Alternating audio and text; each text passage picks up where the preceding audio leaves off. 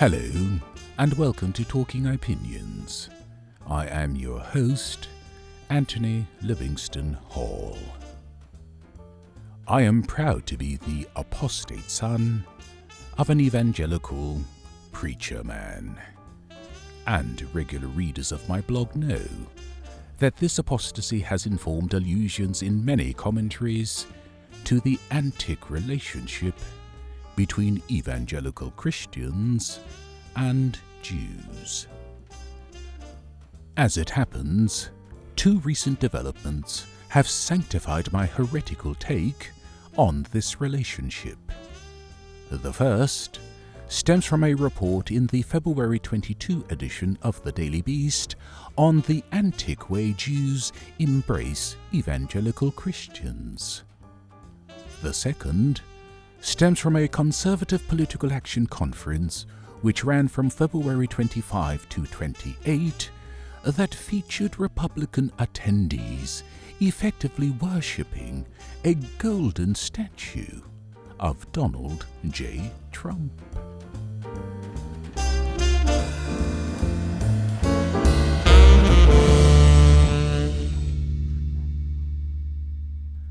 Truth be told, even as a 12 year old Sunday school gleaner, I found the precept of Jews embracing evangelical Christians utterly stupefying.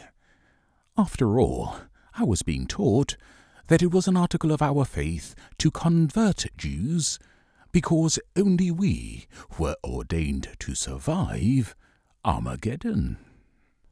But just consider the condescension, bigotry, and idiocy inherent in that teaching. Because evangelical Christians faithfully presume that the very Jews they hail as God's chosen people need Christians, not only to protect them here on earth, but also to convert them to Christianity, to ensure they make it into heaven. Academics live by the mantra publish or perish. Evidently, these Christians would have Jews live by the doctrine convert or perish. In any event, I was heartened by that Daily Beast report because it mainstreamed and vindicated my perennial stupefaction. For starters, it noted that American Jews tend to lean more Democratic than Republican so that this alone makes the alliance between evangelical Christians, who compose the base of the Republican Party, and Jews illogical. But most of the report was a review of a documentary that is suitably titled Till Kingdom Come. I hope you'll forgive me, however, for not bothering to watch it even for podcasting purposes. Because, truth be told, doing so would have been tantamount to a high level OT defector watching Going Clear, Scientology, and the Prison of Belief. Simply put, I knew it would shed no light. Still, I appreciate that many of you will probably regard that documentary as a far more reliable source. Therefore, here in essence is how the Daily Beast reported what it described as an eye opening examination of a relationship that both evangelical Christians and Jews believe is ordained by God, even if it involves making a deal with the devil. and I quote We are the people that brought Donald Trump to power, he says, and he pushes our agenda, by which this evangelical Christian means not only pro life and pro gun stances, but fervent support of Israel, which Boyd, like his pastor grandfather and father before him, believes was bequeathed by God to the Israelis. Until that is, Armageddon, at which point two thirds of all Jews will perish during the seven year tribulations, and the remaining third will be converted to Christianity. Devout Christians will be spared this hellish conflict by the rapture, and then, following Jesus' return to earth, they will claim Jerusalem for themselves. And all the people say, Amen, except for the Jews, naturally.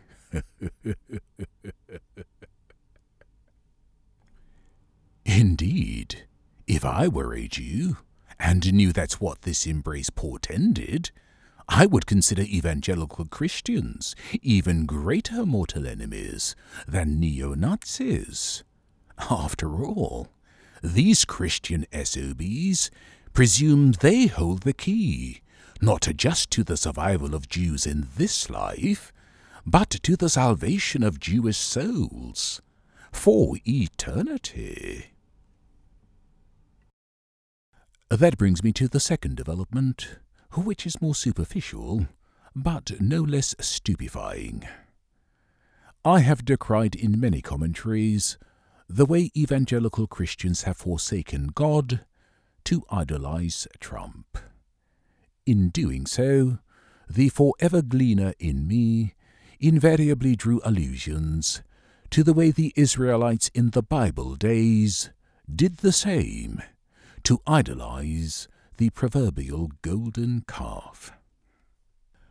I refer you to such commentaries as Evangelicals supporting Donald Trump, like Israelites worshipping golden calf, on January 20, 2016. Celebrities boycotting Israel the way they boycotted South Africa on April 25, 2018.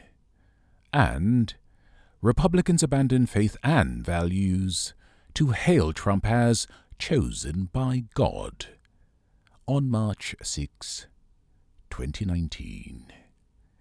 In the second of those, I denounced evangelicals for hailing Trump after Prime Minister Benjamin Netanyahu invited him to Israel to coin him as a latter day Cyrus the Great. And if you're not that familiar with Bible stories, think of Cyrus as a more regal Moses. But the golden text, for all I've written in this context, is that never before, in the history of politics, have so many sacrificed so much for so little. For there is simply no precedent in human history for evangelical Christians sacrificing their souls merely to further the dystopian ambitions of this two-legged golden, and sometimes strangely orange, calf.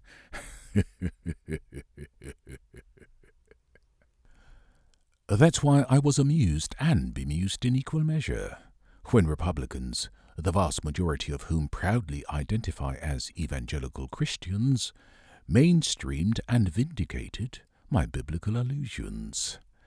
Frankly, only God knows what possessed Republicans to wheel out a golden statue of Donald Trump to worship at their annual political revival last month.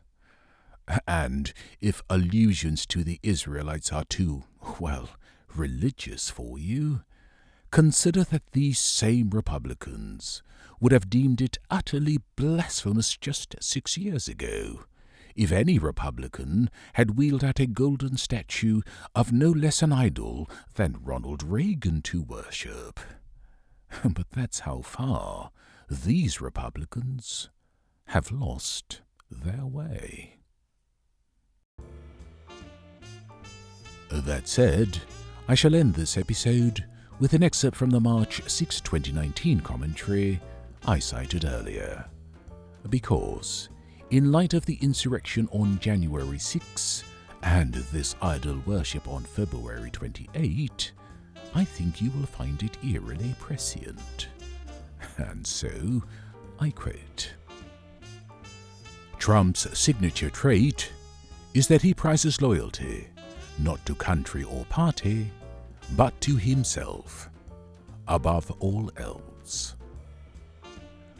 Unfortunately, far from showing profiles in courage, Republicans like Graham and Cruz have shown the kind of quisling subservience not seen since the dystopia of Adolf Hitler.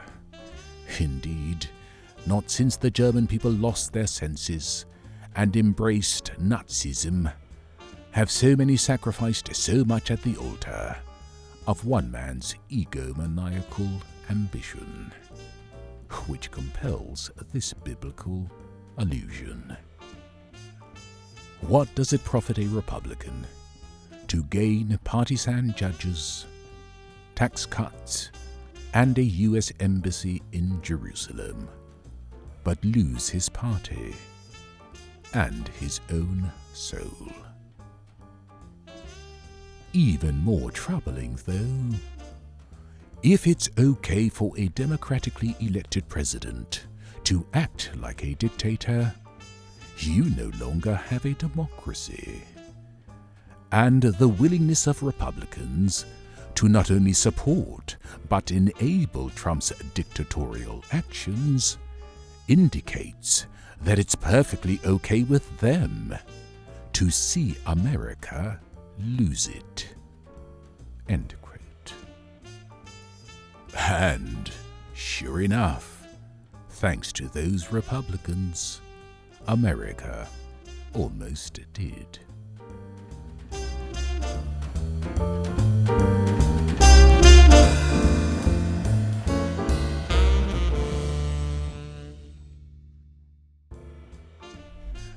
Uh, that's it, and if you liked it, please subscribe.